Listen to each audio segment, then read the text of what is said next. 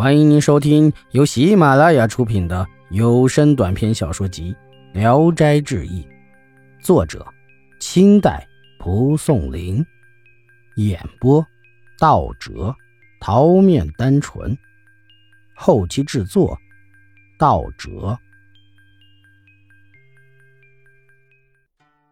从这以后，王太常觉得小翠很不平常。又因为他母亲一去不回，就揣度这媳妇儿莫非是个仙女吧，就让王夫人去询问。小翠只是笑，一句话也没有。夫人再三的追问，小翠捂着嘴笑道：“哼，我是玉皇大帝的亲生女儿，娘还不知道吗？”过了不久，王太常又升了官，这时他已经五十多岁了，经常为没有孙子而发愁。小翠过门已经三年了，每夜都和公子分床睡眠。夫人就派人把公子的床搬走，嘱咐他和小翠睡一张床。过了几天，公子就找夫人告状了：“呃，那张床搬走了，怎么老不归还？小翠每夜都把脚搁在我肚皮上，压得我都喘不过气来，又不好意思掐人家大腿。”丫鬟仆妇们听了，都捂着嘴痴痴的笑。夫人连喝带打的把他赶走了。一天，小翠在房里洗澡，元丰见了，要和她同浴。小翠笑着阻拦他，叫他等一下。小翠洗完澡出来，把热水倒在大瓮里，然后给公子脱去衣裳，和丫鬟扶着他下了瓮。公子觉得非常闷热，大叫着要出来。小翠不听。又用被子给他蒙上，过了一会儿，没有声响了。打开一看，已经死去。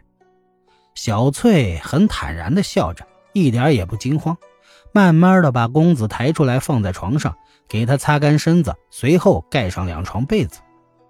夫人听到儿子洗澡给闷死了，嗷嗷哭着就跑了来，骂着说：“疯丫头，怎么把我儿子给弄死了？”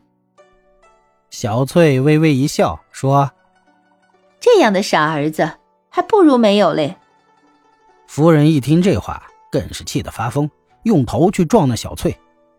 丫鬟们连忙把夫人拉开，正闹得不可开交，一个丫鬟跑来报告：“公子哎呦着起来了。”夫人收住眼泪，过去抚摸元丰，见他羞羞的喘着气，浑身冒大汗，把棉被也湿透了。过了一顿饭的功夫，汗也完了。元丰睁开了两眼，四下张望，看家里的人好像一点都不认识，开口说：“回想过去的事儿，真像做梦一样。这是怎么回事呀？”夫人听了这话，好像不是出自傻子之口，觉得很奇怪，领着他见王太常。太常多方试探，果然不傻了。一家子都高兴的不得了，真是如获至宝。老两口又暗暗的叫仆人把原先抬走的床再抬回去，放在原处铺好被褥。第二天再去看，被褥一动都没动。从那以后，元丰的痴病再也没有复发，夫妻二人非常和谐，出出进进，形影不离。又过了一年多，王太常被王启建一党的人弹劾。罢了官还要受处分。王太常家中有个广西巡抚赠送的玉瓶，价值几千两银子，准备拿出来贿赂大官。小翠很爱这花瓶，常拿在手里玩。一次一不留神掉在地上，摔个粉碎。她十分的羞愧，忙去告诉公婆。老两口正为了丢官而烦恼，一听玉瓶摔碎了，气上心头，齐声责骂小翠。小翠气愤地走出房门，对元丰说：“我在你家几年，替你家保全的不止一只花瓶，怎么就这么不给我一点面子？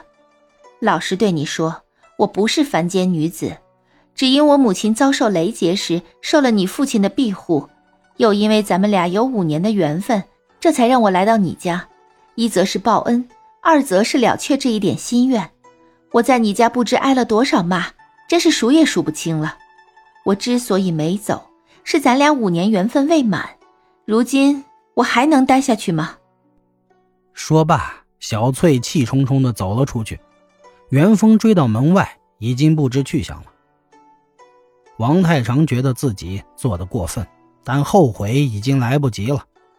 元丰走进房里，见到小翠用过的脂粉和留下的首饰，睹物思人，不禁嚎啕大哭起来。白天不吃饭，晚上不睡觉，一天天瘦下去。王太长很着急，想赶快为他续娶，以便解除他的悲痛。可是元丰仍然不快乐，只是找来一位名画师，画了一张小翠的像，每天供奉，祷告不已。本集演播到此结束，谢谢大家的收听。喜欢请点赞、评论、订阅一下。